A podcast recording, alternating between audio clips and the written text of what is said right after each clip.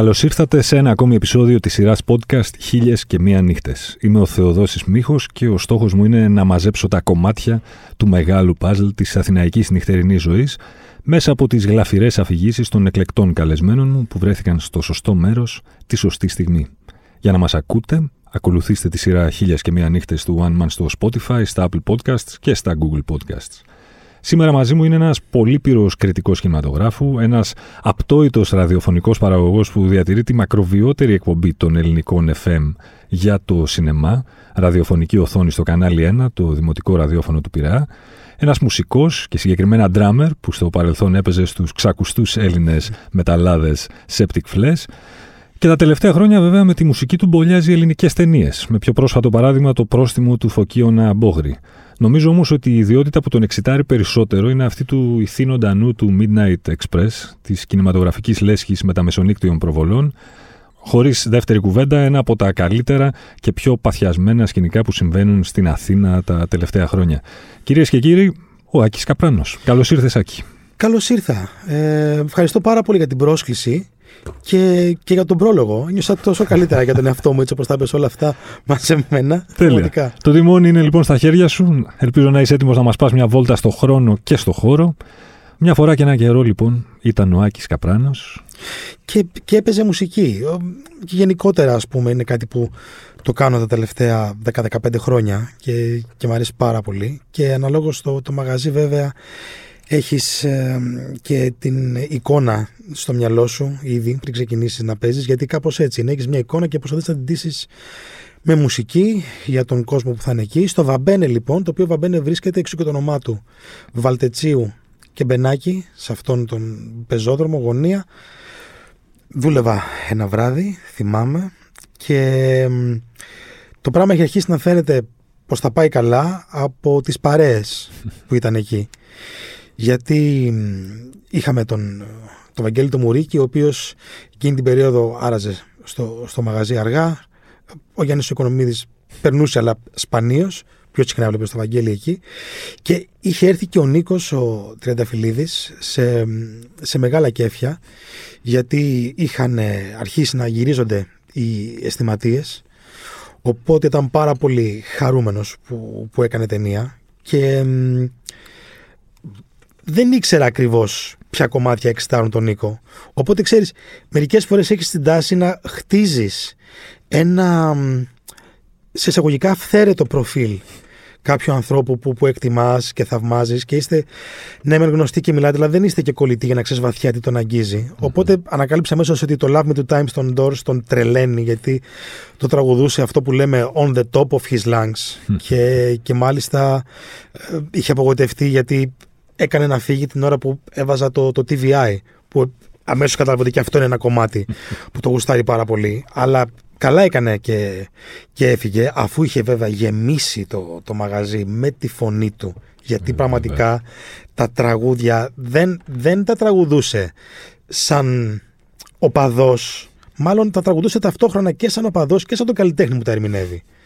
Ο, ο Νίκος ήταν ταυτόχρονα και τα δύο πράγματα, ας πούμε. Οπότε ήμασταν όλοι μεθυσμένη από τη φωνή του νικου και φεύγει ο άνθρωπος και ευτυχώς που έφυγε γιατί 10 λεπτά αργότερα ξεκίνησαν τα γνωστά μπάχαλα εκείνης της εποχής όπου είχες δηλαδή τα μάτα από τη μία μεριά και τους άλλους από την άλλη. Όπου γινόταν το γνωστό Κάτεν Mouse παιχνιδάκι, αλλά επειδή όλη αυτή η εικόνα ήταν πολύ έντονη και ok, okay, γινόντουσαν και πράγματα λίγο άδικα να πω εκείνη την ώρα στα μάτια σου. Και επειδή εγώ DJ είμαι εντάξει ρε παιδί μου ο ρόλος μου είναι να ντύνω με μουσική τις εικόνες ναι εμπνέω από τις εικόνες στον χώρο. Έβαλα τον Μπασταρδοκρατία τέρμα.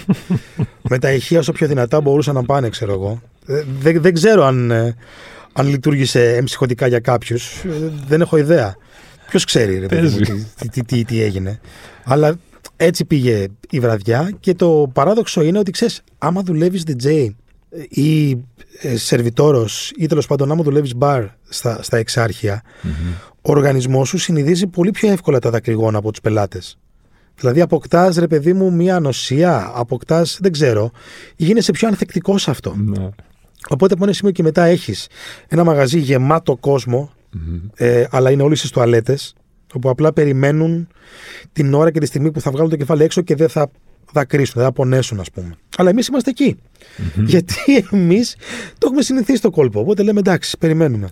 Και όταν ανέβηκαν επάνω, νομίζω συνεχίσαμε μέχρι τις 6.30 το πρωί εκείνο. Ω, Πήγε μέχρι τις 6.30 το πρωί. να γιορτάσετε το τέλος των επεισοδίων. ας πούμε, Ναι, με δηλαδή- αυτή την ιστορία. Νιώσαμε ότι είχαμε ζήσει μια πολύ γεμάτη μέρα, ρε παιδί μου. Ότι, ο- ο- ότι για κάποιο λόγο ήμασταν έτοιμοι να αντέξουμε δύο εβδομάδες ρουτίνας μετά από εκείνο το Σάββατο. Ξέρεις, υπάρχουν τα βράδια που είναι κάπως events ας πούμε Μμμ. όπως αυτές οι υπέροχες βραδιές που έκανε παλιά ο Ηλίας ο Φραγκούλης τα κιτσερέλα τα λεγόμενα όπου μπορούσε να βγει ας πούμε ο, ο εθνικός στάρ ας πούμε και να χορέψει και να μοιράσει προφυλακτικά ας πούμε ξέρω εγώ δηλαδή είχες και αυτά τα σκηνικά ε, αλλά είχες και κάτι σκηνικά σαν αυτό που είπα τώρα τα οποία ξέρεις είναι λίγο πιο, πιο αυθόρμητα και ίσως γι' αυτό αφήνουν μέσα σε ένα αποτύπωμα που το θυμάσαι περισσότερο Ναι. Στα εξάρχεια δηλαδή είναι λίγο το go-to μέρος σου ή go-to γειτονιά της Αθήνας. ε. Η αλήθεια είναι πως ναι, αν και τώρα τελευταία έχω αναπτύξει μια μεγάλη αγάπη για την Κυψέλη. Δηλαδή μου αρέσει πολύ να, να αράζω εκεί και επίσης όσο πιο συχνά πηγαίνω, τόσο πιο συχνά πέφτω πάνω σε φίλους. Δηλαδή αυτό το πράγμα μοιάζει να, γίνει, να γίνεται συλλογικό τέλος πάντων. Μμμ. Η αγαπημένη σου περίοδος της Αθηναϊκής νύχτας, η πιο αγαπημένη σου μάλλον, ποια είναι; Ε, Εντάξει, τώρα θα πω ε, αρχές μέσα 90s θα πω.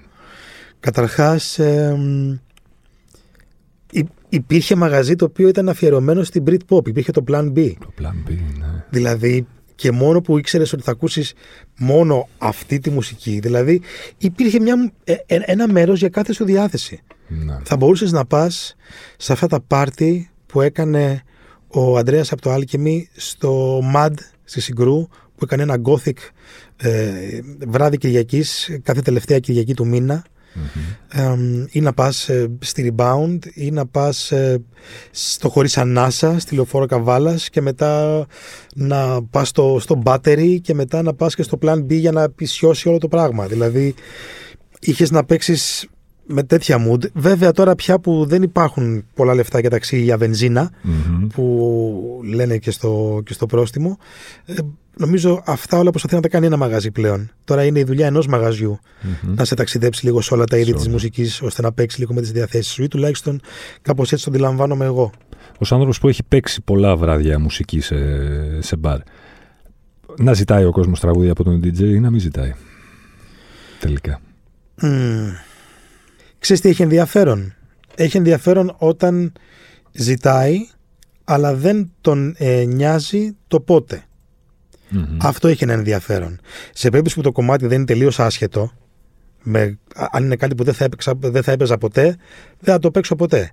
Αλλά εάν είναι ένα κομμάτι το οποίο είναι έξω από τη φάση που βρίσκομαι τώρα, έχει ενδιαφέρον γιατί ξέρεις ότι δυνητικά η μουσική θα σε πάει προς τα εκεί. Μμμ. Οπότε κάπως προσπαθείς να σκηνοθετήσεις τη μετάβασή σου από το ένα ηχόχρωμα στο άλλο. Και εκεί εμφανίζεται και το κομμάτι που ζήτησε ο άλλος. Αυτό έχει γούστο. Είναι, είναι σαν, σαν challenge ας πούμε. Μμμ. Αλλά να μην ζητάει. Γιατί εμ, πώς θα γίνω εγώ καλύτερος σε αυτό που κάνω; αν δεν μάθω να οσμίζω με τη διάθεση του κόσμου και να μπορώ και να τον κατευθύνω Μμμ. από ένα σημείο και μετά. Ε, Ξέρεις, δεν υπάρχει σχολή για αυτό το πράγμα. Σωστό. Το ζεις μέσα στη νύχτα, ας πούμε. Οπότε κάντε τους DJ καλύτερους. Μην τους ζητάτε Μην τους κομμάτια. Ωραίο αυτό. Στο διαχωρισμό alternative mainstream πιστεύεις; Εμ, Επειδή μίλησες πριν και για μια εποχή που ήταν λίγο πιο ξεκάθαρες, αν το θέσει, οι αισθητικές φυλές, ας πούμε, στην Ναι. Αθήνα. ναι. Εμ, Τώρα είναι λίγο μπερδεμένα όλα. ναι. Ε, δεν ξέρω, μερικές φορές αυτό με ενοχλεί. Μμμ. Δηλαδή, ας πούμε, εμ, δεν μου αρέσει να φοράς μπλούζα μότος και να μην ξέρεις τι φοράς.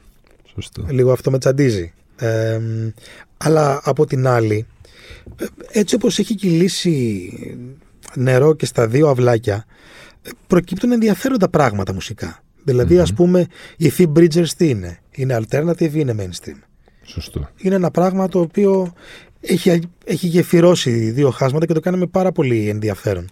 Και αυτό νομίζω έχει απελευθερώσει και εμ- εμένα ως DJ.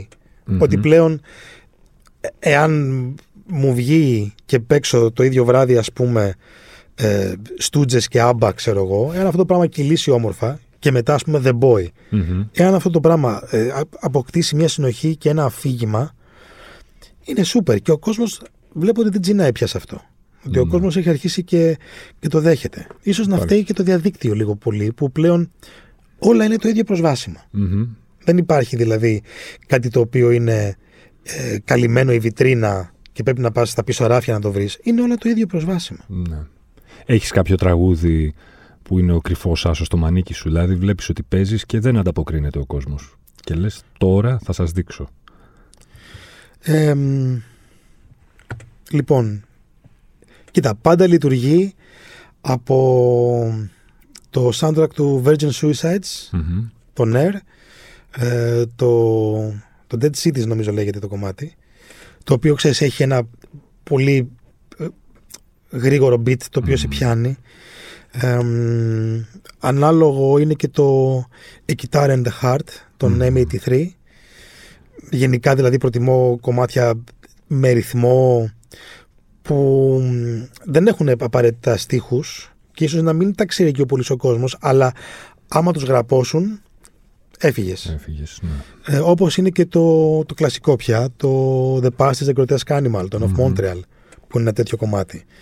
Ε, και επίσης υπάρχουν κομμάτια που ξέρεις ότι θα τον ξυπνήσουν τον άλλον ή θα του ρολάρουν το κεφάλι με έναν ωραίο τρόπο. Δηλαδή, ας πούμε, αν παίζεις λίγο 80s και λίγο ε, vintage πράγματα που πλέον υπάρχει αυτό το ρεύμα του retro wave που παίζει πάνω σε αυτήν την, ε, την συστασία του πράγματος ε, αν πετάξεις το theme του Miami Vice εκεί πέρα σίγουρα θα βρεθούν πέντε τύποι που θα σου κάνουν ναι, θα σηκώσουν το χέρι ψηλά, θα σε κεράσουν ενίοτε, ξέρεις. Γίνεται φάση, έτσι. Ναι, ναι, ναι. Δηλαδή, μου αρέσει πάρα πολύ να παίζω με themes από τηλεοπτικές σειρές. Και γενικότερα υπάρχουν κομμάτια για όλες τις στιγμές και για όλες τις διαθέσεις. Μια βραδιά σαν αυτή που περιέγραψες που διαδραματίζονταν και επεισόδια έξω από τον μπαρ μεταξύ αστυνομίας και των άλλων ας πούμε. Ναι. Που το τερματίσατε στις 6 το πρωί έχοντας ε, πιει τα ποτά σας, έχοντας πιει και τα δακρυγόνα που ήταν στον αέρα. Ας πούμε. Ναι, ναι, ναι. Γυρνάς στο σπίτι στις 6, 6.30, 7 το πρωί. μετά από μια γεμάτη βραδιά φαντάζομαι είσαι κουρασμένος, ιδρωμένος, ξεθεωμένος, ίσως λίγο μεθυσμένος, λίγο έτσι, πέφτεις για ύπνο. Όταν σηκώνεσαι την επόμενη μέρα, τι μουσική βάζεις για να ακούσεις για να ηρεμήσει η ψυχουλά σου; Πω πω. Έλαντε. Δεν το είχα σκεφτεί ποτέ αυτό. Ή δεν Κοίτα. ακούς μέχρι να, να σταματήσει το βουητό στα αυτιά σου; Ε, σίγουρα όταν βγαίνω από το μαγαζί και μπαίνω στο, στο ταξί, γιατί δεν οδηγώ το ποδήλατο, και γυρίζω σπίτι, είμαι σε φάση, δηλαδή να ζητήσω από τον οδηγό, άμα γίνεται να το κλείσει το ραδιόφωνο. Με πολύ, πολύ ευγενικά φυσικά. Και το εξηγώ πάντα ότι ξέρετε, δούλευα μέχρι τώρα και τα αυτιά μου κουδουνίζουν. Το καταλαβαίνουν πάντα. Αλλά όταν ξυπνάω το πρωί. Εντάξει, σίγουρα μου αρέσει να ακούω πιο απαλά πράγματα. Δηλαδή, ας πούμε, σαν Κιλμούν, ξέρω εγώ. Το Benji, που είναι ένας ε, δίσκος που, που λατρεύω. Αλλά και και πιο ελαφριά. Δηλαδή υπάρχει μια synth μπάντα η οποία λέγεται Περού και είναι από την Ολλανδία ε, οι οποίοι έπαιζαν ένα στυλ κάπως σαν πιο minimal Ζαν Μισελ Ζάρ αλλά χωρίς πολύ δράμα ρε παιδί μου. Απλά φτιάχνανε λούπες στις οποίες έμπαινες μέσα. Μεν αυτές οι λούπες με χαλαρώνουν πάρα πολύ. Μάλιστα. Μια, μια αλάνθαστη γιατριά για το hangover μην τα ανακατέψεις. Πρόσεξε το από πριν. ναι, μην τα ανακατέψεις, ρε φίλε. Μην το κάνεις. Μην το κάνεις. Και, και αν είναι να πας σε πολλά μπαρ το ίδιο βράδυ, ξέρω εγώ. Stick with beer καλύτερα, ας πούμε. Και, πολύ νερό. Ναι, και πολύ νερό. Και πολύ νερό.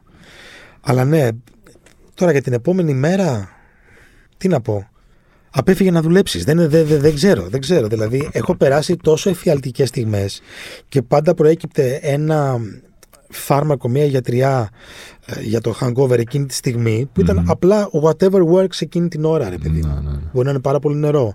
Μπορεί να είναι απλά να, να βγεις και να περπατήσεις 20 φορές το τετράγωνο του, του σπιτιού σου. Το έχω κάνει αυτό. ε, και μετά να πέσει να κοιμηθείς, ας πούμε. δηλαδή, Ό,τι δουλέψεις. πραγματικά ναι, ό,τι σου υπαγορεύσει η συνείδησή σου εκείνη την ώρα. Με το χέρι στην καρδιά τώρα, οι, οι άνθρωποι του κινηματογράφου, εσείς που γράφετε για κινηματογράφο χρόνια και χρόνια, διασκεδάζετε όταν τυχαίνει να βρίσκεστε όλοι μαζί κάπου; Δεν έχω γνωρίσει σχεδόν κανένα κριτικό κινηματογράφο που να ξενυχτούσε στους ρυθμούς μου. Αν εξαιρέσω, καλά τον Ηλία που έκανε και αυτή τη δουλειά, δούλευε ως DJ ο άνθρωπος, το Θοδωρή τον Δημητρόπουλο βεβαίως, ποιον άλλο, το Γιάννη Παπαδόπουλο και το Ρόμπι τον Εξιέλ τον πετύχαινα μερικές φορές. Αυτός δούλευε και ως DJ μερικές φορές κάποια βράδια. Αλλά γενικότερα οι άνθρωποι αυτής της δουλειάς δεν πολύ βγαίνουν. Μμμ. Και μ, ξέρεις, μερικές φορές πάμε και στα φεστιβάλ που το πρόγραμμα είναι πάρα πολύ σφιχτό και πρέπει να ξυπνάς γιατί η ταινία του χάνει και παίζει 9.30 το πρωί και πρέπει να τη δεις, ας πούμε. Α, αλλά εγώ πάλι βγαίνω εκεί πέρα. Οπότε πάλι δεν τους βλέπω. Είναι το να πας να δεις μια ταινία σήμερα το 2021 που ξανά άνοιξαν έστω τα θερινά μέχρι νεοτέρας. Είναι, παραμένει μια ολοκληρωμένη πρόταση διασκεδάσεις. Ψυχαγωγίας, πώς να το πω. Ναι, ναι, νομίζω πως ναι. Νομίζω πως ναι, αν το συγκρίνεις με τις πλατφόρμες Μμμ. Θέλω να πω, έχεις αυτά τα δύο δίπλα-δίπλα. Να δω, ας πούμε, το Nomadland στην πλατφόρμα ή να το δω ε, στο σινεμά. Στην πλατφόρμα θα το δεις μόνος σου, άντε παρέα και με κάνα φίλο. Ε, μ, αν ξέρεις κάποιον άλλον που να το είδε, θα του στείλεις ένα μήνυμα. Μ' άρεσε, άμπραβο, μ' άρεσε και εμένα. Εκεί θα τελειώσει η ιστορία. Αλλά στο σινεμά θα το πιάσεις στον αέρα Ναι. θα το διαισθανθείς. Είναι, είναι αυτές οι ενέργειες οι οποίες διαχέονται. Πραγματικά πιστεύω σε αυτό το πράγμα. Πιστεύω ότι ένας άνθρωπος, μία μονάδα μπορεί να, να πιάσει στον αέρα την ατμόσφαιρα ενός κοινού. Ακόμα και αν αυτό δεν αντιδρά. Ενώ ρε παιδί μου, ναι, στο θερινό έχεις αυτό ότι έχεις αυτές αυτούς τους ανθρώπους, αυτές τις ενέργειες που, που διαχέονται και, και που το πιάνεις στον αέρα, έχεις αυτή την όσμωση. Θέλω να πω, αν έχεις κάνει μια ταινία, αν είσαι σκηνοθέτης που έχεις κάνει μια ταινία και δεν θα καταλάβεις τι ταινία έκανες, πρέπει να τη δεις μια φορά σε αίθουσα. Το να την παίξει σε μια πλατφόρμα και να, σου- και να σου απαντήσουν όχι 50, 400 να σου πούνε ταινιάρα. Δεν ξέρεις τι ταινία έχεις κάνει. Μμμ. Ταινία έχεις κάνει μόνο όταν τη δεις σε κινηματογράφο. Και είναι μία άλλου είδους μαρτυρία. Ε, Ότι, ότι ήμασταν αυτόπτης μάρτυρες όλοι αυτού του πράγματος. Μοιραζόμαστε αυτή τη μαρτυρία του γεγονότος γιατί πλέον η ταινία πραγματικά το πιστεύω μεταμορφώνεται σε γεγονός μόνο όταν προβληθεί σε μια μεγάλη οθόνη. Μόνο όταν γιγαντωθεί ενώπιόν μας μια ταινία. Μόνο τότε. Νομίζω χρησιμοποίησες μια πολύ σεστη- σωστή λέξη για να περιγράψεις και την κάθε προβολή που γίνεται στο Midnight Express. Είναι ένα γεγονός κάθε φορά, έτσι. Ναι. Αυτό είναι το σκεπτικό, φαντάζομαι, πίσω από, την, από το πώς και γιατί ξεκίνησε όλη αυτή η ιστορία των μεταμεσονύκτιων προβολών του Midnight Express. Ναι, κάπως έτσι και το, το, το είχα και εγώ στο μυαλό μου, γιατί κάποια στιγμή συνειδητοποίησα ότι, ξέρω εγώ, έχω πάει 40 χρονών, ας πούμε, και δεν έχω δει το Christine του Τζον Κάρπεντερ σινεμά. Ξέρω εγώ, πώς είναι δυνατόν να έχει γίνει αυτό; Γιατί δεν έχει γίνει κάτι τόσα χρόνια; Γιατί δεν κατάφερα να το δω ούτε στα 18 μου, ούτε στα 20, ούτε στα 22. Δεν το είδα ποτέ. Γιατί πρέπει να περάσουν 20 χρόνια για να γίνει αυτό; Και εκεί συνειδητοποίησα πως υπάρχει μια ολόκληρη γενιά που έχουν αγαπήσει μια αλυσίδα ταινιών αποκλειστικά μέσα από το VHS. Μια γενιά μπροστά από αυτούς που τις έχει αγαπήσει μέσω του DVD ή του Blu-ray και έχουν μόνο ακούσει για κάτι παράξενο που συνέβαινε μέχρι και τα early 2000 στην Ελλάδα που αφορούσε τις μεταμεσονύχτες προβολές που τότε γινώσαμε έναν άλλο τρόπο, θα το εξηγήσω αν Μμμ. θες μετά. Και μ, εκεί είδα ένα κενό.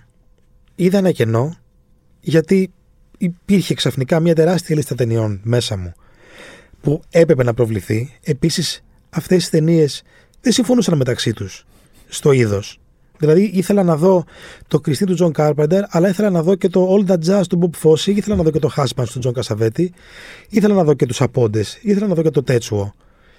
Και ξαφνικά δεν μπορούσα να τα χωρέσω. Και τη φαντασία του Disney επίσης, που είναι η πρώτη φορά στην Ελλάδα που έγινε κάτι τέτοιο. Μμμ. Να παιχτεί με τα μεσονύχτια ένα καρτούν του Disney, μια ταινία του Disney και να γεμίσει έναν κινηματογράφο.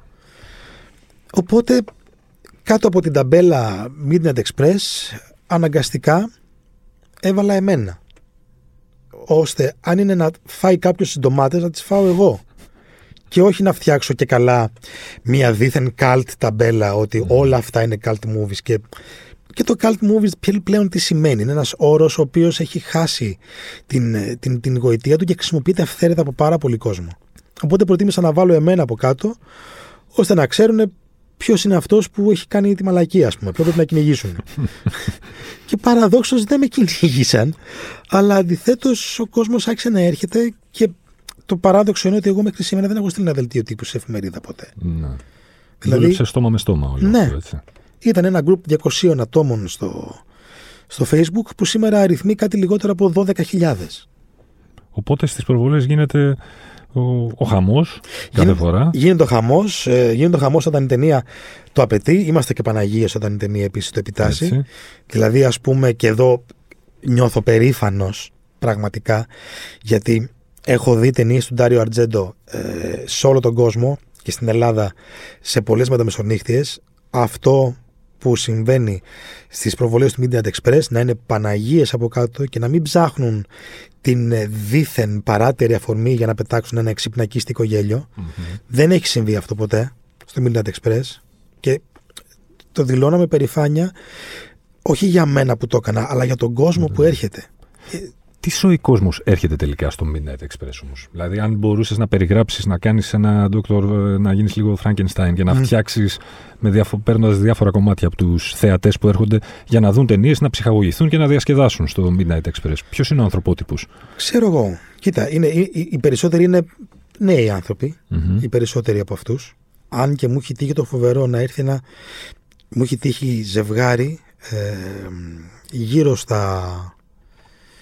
Όχι, μεγάλοι άνθρωποι. Οι οποίοι μου είπαν ότι γνωρίστηκαν σε μεταμεσονύχτια προβολή και παντρεύτηκαν και ήθελαν να ξαναζήσουν αυτόν το, Τι ωραίο.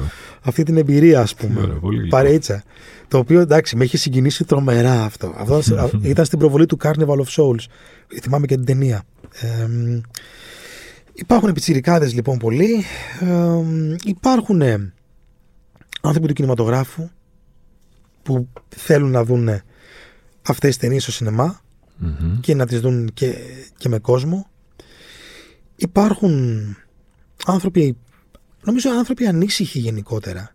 Γιατί ε, πλέον, εάν ένας τίτλος μιας, τε- μιας ταινίας τους λέει κάτι, θα έρθουν. Αν δεν τους λέει κάτι, θα ψάξουν να δουν τι είναι αυτό.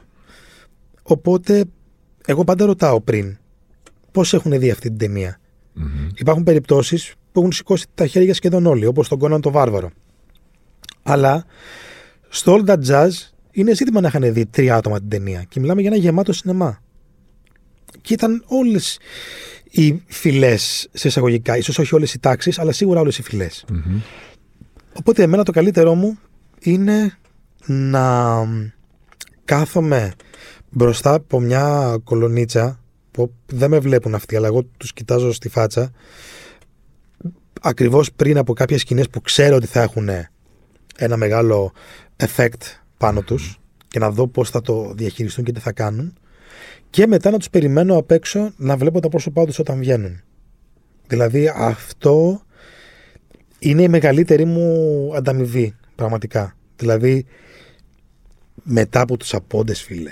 Χαμός, ε. Μετά από τους απόντες. Συγκίνηση. Συγκίνηση. Τα παιδιά αυτά που έβγαιναν ήταν σαν να είδαν τη ζωή που τους περιμένει σε flash forward και το είχαν νιώσει μέσα τους βαθιά. Και αυτό ξέρεις, δεν... τι δώρο να σου κάνει κάποιος; Μμμ. Τι, τι να σου τάξει κάποιος, ξέρω εγώ; Δεν, maximum. Δεν χρειάζεται όμως να είσαι ορκισμένος συνεφίλ σωστά για να ψηθείς με το Midnight Express. Δηλαδή είναι, λειτουργεί και λίγο σαν μια αφορμή, θεωρώ εγώ, ότι ξέρεις, ακόμη και αν δεν ξέρω την ταινία, ακόμη και αν δεν θέλω και πολύ να τη δω Μμμ. την ταινία, θα πάω γιατί ξέρω, θα διασκεδάσω βλέποντας ανθρώπους που έχουν ξέρεις, παρόμοια πετριά με μένα, θα πάρω και μια μπύρα να πιω, Ακριβώς. μπορεί να γελάσω σε αυτή την ταινία ή Ναι. να ησυχάσω στην άλλη. Μα υπάρχει και χιούμορ μερικές φορές σε ταινίες που δεν το καταλαβαίνουμε. αν δεν το δούμε Δεν σε το δεις. αίθουσα. Ναι. Γιατί μόνοι μας δεν πιάνουμε το αστείο πάντα. Το Κριστίν του Κάρπεντερ έχει πολλά τέτοια πράγματα μέσα που είναι αστεία και τα συνειδητοποίησα όταν τα είδαμε κόσμο στον κινηματογράφο. Μμμ. Και επίσης με ενδιαφέρει πάντα ποιος παρουσιάζει την ταινία, ποιος Ναι. την προλογίζει. Οπότε πάντα κοιτάζω να, να βάζω ανθρώπους οι οποίοι δεν είναι απαραίτητα σχετικοί με τον κινηματογράφο, αλλά αγαπάνε πολύ αυτήν την ταινία τη συγκεκριμένη και έχουν να πούν πράγματα για αυτήν. Μμμ. Και εγώ θέλω να τους ακούσω. Και μ, επίσης είναι αυτό το, το σημαντικό του, του, οι Άγγλοι το λένε υπέροχα ξέρεις, to laugh with something or ξέρεις Μμμ. οπότε είναι αυτό ε, επίσης να πούμε και αυτό έχουμε και αυτά τα, τα bad movie nights που κάνουμε μερικές φορές όπου παίζουμε ταινίες ας πούμε σαν το Samurai Cop ξέρω εγώ ή το The Room Μμμ. όπου εκεί ή, ακόμα και το Rocky Horror Picture Show Ναι. που δεν το λες bad movie σε καμιά περίπτωση, αλλά είναι μια ταινία που είναι ένα γεγονός γιατί ξέρεις, έρχονται με τους φακούς που τους ανοίγουν μαζί με τους πρωταγωνιστές, έχουν την ομπρέλα που την ανοίγουν, τραγουδάνε τα τραγούδια ε, μαζί, ε, βρίζουν τους ήρωες. Υπάρχει όλη η ερωτελεστία που ακολουθείται στις προβολές του Rocky Horror Picture Show σε όλο τον κόσμο. Και πρώτη φορά σωστά έγινε στις προβολές του Midnight Express. Στο The Room που ήρθε και στην Ελλάδα αυτή η συνήθεια των μεταμεσονύχτων προβολών που γίνονται στο Prince Charles στο Λονδίνο όπου επειδή ο, ο Τόμι Βουαζό είχε αφήσει κάποια κάδρα που είχε μόλις αγοράσει από το σούπερ μάρκετ ας πούμε με κάτι φωτογραφίες που αναπαριστούσαν κουτάλια και δεν τις έβγαλε ποτέ για να βάλει πρόσωπα. Όταν εμφανίζεται το πλάνο αυτό στην ταινία, πετάνε όλοι πλαστικά κουτάλια στην οθόνη. Αλλά τώρα σου λέω βροχή. Στο Prince Charles να φεύγουν μπουρίνια Τέλειο. τα κουτάλια. Οπότε έγινε αυτό και στο The Room. Είχαμε τα κουτάλια, τα πήρε ο κόσμος, τα εξπερτώνησε, στείλανε, έτσι. τα στείλανε. Ε, αλλά ξέρεις, είναι αυτό το πράγμα ότι είμαστε όλοι μαζί σε αυτό. Μμμ. Δηλαδή, εμένα α- αυτό είναι το, το, το σημαντικότερο. Αυτό, αυτό είναι που κινεί το, το Midnight Express. Και γι' αυτό το λέω και το ξαναλέω ότι στον κόσμο το το χρωστάω όλο αυτό το πράγμα. Στον κόσμο που, που, που, που το ακολούθησε και το πίστεψε από την αρχή. Γιατί κανείς δεν πίστευε σε αυτό. Ναι. Μόνο η Πέγγι η Ρίγα που μου διέθεσε την αίθουσα. Το, το Riviera, έτσι. Ναι, ναι, ναι. Το Ριβιέρα το καλοκαίρι και την Αβόρα Την Άβορα. το χειμώνα. το Για- χειμώνα. γιατί πριν από αυτήν κανένας δεν ήθελε. Ένας άνθρωπος που έχει περπατήσει, νύχτο περπατήσει μάλλον τόσο πολύ όσο εσύ. Ναι. Ένοχες νυχτερινές απολαύσεις έχεις στην Αθήνα; Πρέπει να το διευκρινίσεις αυτό. Γιατί Δηλαδή- δεν μας πάνε μέσα. Εντάξει, αυτά που λέγονται. Σκέψου. ότι ας πούμε ένα τρίτο σκυλάδικο, λέω εγώ τώρα, κάτω από την ομόνια, οτιδήποτε. Κάτι που μου αρέσει να πηγαίνω μία φορά το χρόνο και ε, να, να γίνομαι ένας άλλος άνθρωπος, ας πούμε. Στον Πειραιά υπήρχαν κανένα δυο που, του, που το έκανα αυτό το πράγμα, αλλά δεν υπάρχουν πια. Εμ, όταν ήθελα να ακούσω ε, λαϊκά, υπήρχαν τέτοιες γωνιές παλιότερα στον Πειραιά, αλλά αυτά όλα χάθηκαν με τα ελληνάδικα. Μμμ. Όταν τα ελληνάδικα ε, έγιναν ισχυρή μόδα, τα μικρά μαγαζάκια που παίζαν ε, λαϊκά σε φάση Διονυσίου, Γερολιμάτο και τέτοια πράγματα, ε, κλείσαν αμέσως. Ναι. Έκλεισαν όλα. Οπότε, εγώ το είχα σε αυτό πολύ νωρίς. Βέβαια, ε, και δεν είναι καθόλου ένοχο πια, τώρα υπάρχουν οι αισθηματίες. Σωστό. Υπάρχουν αισθηματίες στον Πειραιά που μ, νομίζω ότι αξίζει ε, με τα χίλια την, ε, την επιτυχία του αυτό το μαγαζι Μμμ. Και ο Κώστας που κάνει πολύ σοβαρή δουλειά εκεί πέρα. Ως άνθρωπος που έχεις επίσης, ε, ξέρεις τον κινηματογράφο απ' έξω και ανακατοτά. Εντάξει. Αν η Αθήνα, αν κάποιος γύριζε. Μάλλον θα το θέσω ως εξής. Πώς θα περιέγραφε τη νύχτα της Αθήνας με κινηματογραφικούς όρους; Δηλαδή, αν ήταν ταινία, τι θα, θα ήταν νουάρ, θα ήταν κομμωδία, θα ήταν φάρσο κομμωδία και το σημαντικότερο, θα είχε happy end; Μεγάλη κουβέντα ανοίγεις τώρα γιατί δεν ξέρω. Θέλω να πω. Για, για, για ποια Αθηναϊκή νύχτα μιλάμε. Εδώ και δύο χρόνια είμαστε σε αυτή την κατάσταση. Εκτός πανδημίας. Πες ότι η πανδημία δεν υπάρχει. Γιατί η πανδημία, Ξέρεις πόσο δύσκολο μου είναι τώρα να να το σκεφτεί. φανταστείς. Ναι. Πόσο δύσκολο μου είναι. Πόσο, δυ- αυτό είναι το θέμα μου. Πόσο δύσκολο μου είναι να ε, κάνω εικόνα κινηματογραφική την Αθηναϊκή νύχτα χωρίς νοσταλγία. Μμμ. Γιατί η νοσταλγία αυτομάτως σε πηγαίνει σε μια συγκεκριμένη γραμμή κινηματογράφου. Δηλαδή, ας πούμε, λιγότερο τσέχικο νεοκύμα και περισσότερο ιταλική πικρή κομμωδία. Δηλαδή από τη στιγμή που μπαίνει η νοσταλγία στο κόλπο και αυτή τη στιγμή η νοσταλγία υπάρχει μέσα μας. Ναι. Εγώ δεν μπορώ να πεμπλακώ από αυτήν και να σκεφτώ μια ξέφρενη αθηναϊκή νύχτα σε σκηνοθεσία John Waters ας πούμε ή κάτι τέτοιο. Αυτή τη στιγμή πηγαίνω σε πικρή ιταλική κομμωδία γιατί μου λείπει πάρα πολύ και δεν μου λείπει, δεν αναφέρομαι στο Midnight Express τώρα για το ότι δεν γίνονται προβολές για το Midnight Express. Οι προβολές του Midnight Express ας γίνουν όταν γίνουν. Δεν, δεν μιλάω για αυτό καν. Μιλάω για τον Άκη που βγαίνει έξω. Ε, υπάρχει βάρος. Ναι. Υπάρχει βάρος. Δηλαδή και με αυτήν την απογόρευση της μουσικής που είναι λίγο τραγελαφική, αλλά και με τα ωράρια που είναι επίσης λίγο στην πλευρά του σουρεάλ και δεν καταλαβαίνεις γιατί συμβαίνει όλο αυτό. Όταν αργά ή γρήγορα ξέρεις, ξεπεράσουμε όλη αυτή την περιπέτεια, πώς να την πει κανείς, Ναι. θα ξαναζήσουμε όπως έχουν γραφτεί από ορισμένους κοινωνιολόγους πιστεύεις τελικά τις διονυσιακές ε, καταστάσεις τύπου Μεσοπολέμου που θα, θα βγαίνουμε σαν να μην υπάρχει αύριο, θα ξενυχτάμε σαν να είναι η τελευταία μας φορά και θα κάνουμε, θα υπάρξει σεξουαλική απελευθέρωση. Πολλοί μιλάνε επίσης για το τρίτο καλοκαίρι της αγάπης. ας πούμε. Μάλιστα. Ναι. Εμ, Ή θα είμαστε μαγκωμένοι ακόμη, θα μας μείνει η κουσούρι που λένε. όταν τελειώνει ένας πόλεμος, αυτό που σε περιμένει μπροστά σου, μόνο καλό μπορεί να είναι. Δεν νομίζω πως περιμένει κανείς κάτι που θα είναι μόνο καλό όταν τελειώσει αυτή η ιστορία.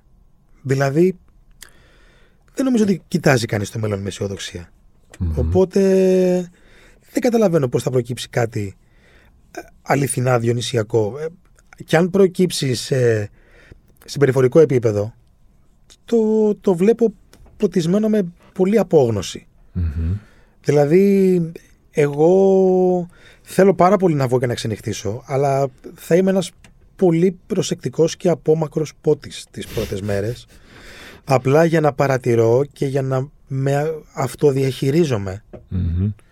ούτως ώστε να μην συμπεριφερθώ σαν μαλάκας, ξέρω εγώ. Γιατί νομίζω πως είναι πολύ μεγάλη η πιθανότητα να συμπεριφερθούμε σαν μαλάκες Μμμ. όταν ανοίξει η φάση κανονικά και έχουμε full ξενύχτη και, και full μουσική. Εγώ θα έλεγα behave λίγο ε, και το νου σας και σιγά σιγά με βηματάκια μικρά μικρά. Θα το ξαναβρούμε όμως το μότζο μας κάποια στιγμή. Αν το, ναι, ναι, θα, το ξα- θα το ξαναβρούμε. Έτσι, μπράβο. Θα το ξαναβρούμε. Και, και, και, και, και θα μας πάρουν με φορείο κάποια στιγμή πάλι. Δηλαδή, εννοείται ότι θα Όχι και γίνει έτσι, και αυτό. κάτσετε. Ρε παιδί μου, ρε, κα- εντάξει, ξέρω εγώ, μια φορά ξανά να μην μας πάρουν με φορείο. Κάτσεντε. Μία φορά, μία φορά. Τι αυτό ήτανε, το ότι ζήσαμε, ζήσαμε. Ε, ε, ήρεμα, ήρεμα, είπες. σιγά σιγά. Άκη μου, σε ευχαριστώ πάρα πολύ για την παρέα. Άκης Καπράνος, αισθηματίας πάνω απ' όλα. Αχ, ευχαριστώ πάρα πολύ. Και πάλι ευχαριστώ πάρα πολύ για την πρόσκληση και μ, εύχομαι να τα, να τα πούμε Και εκεί σύντομα. έξω. Σύντομα. Μην ξεχνάτε εσείς ότι για να μην χάνετε επεισόδιο αρκεί να βρείτε και να κάνετε subscribe στη σειρά podcast του One Man χίλιες και μία νύχτες με τον Θεοδόση Μίχος σε Spotify, Apple, Apple Podcasts και Google Podcasts φυσικά. Ραντεβού την ίδια ώρα, στο ίδιο μέρος, την άλλη πέμπτη. I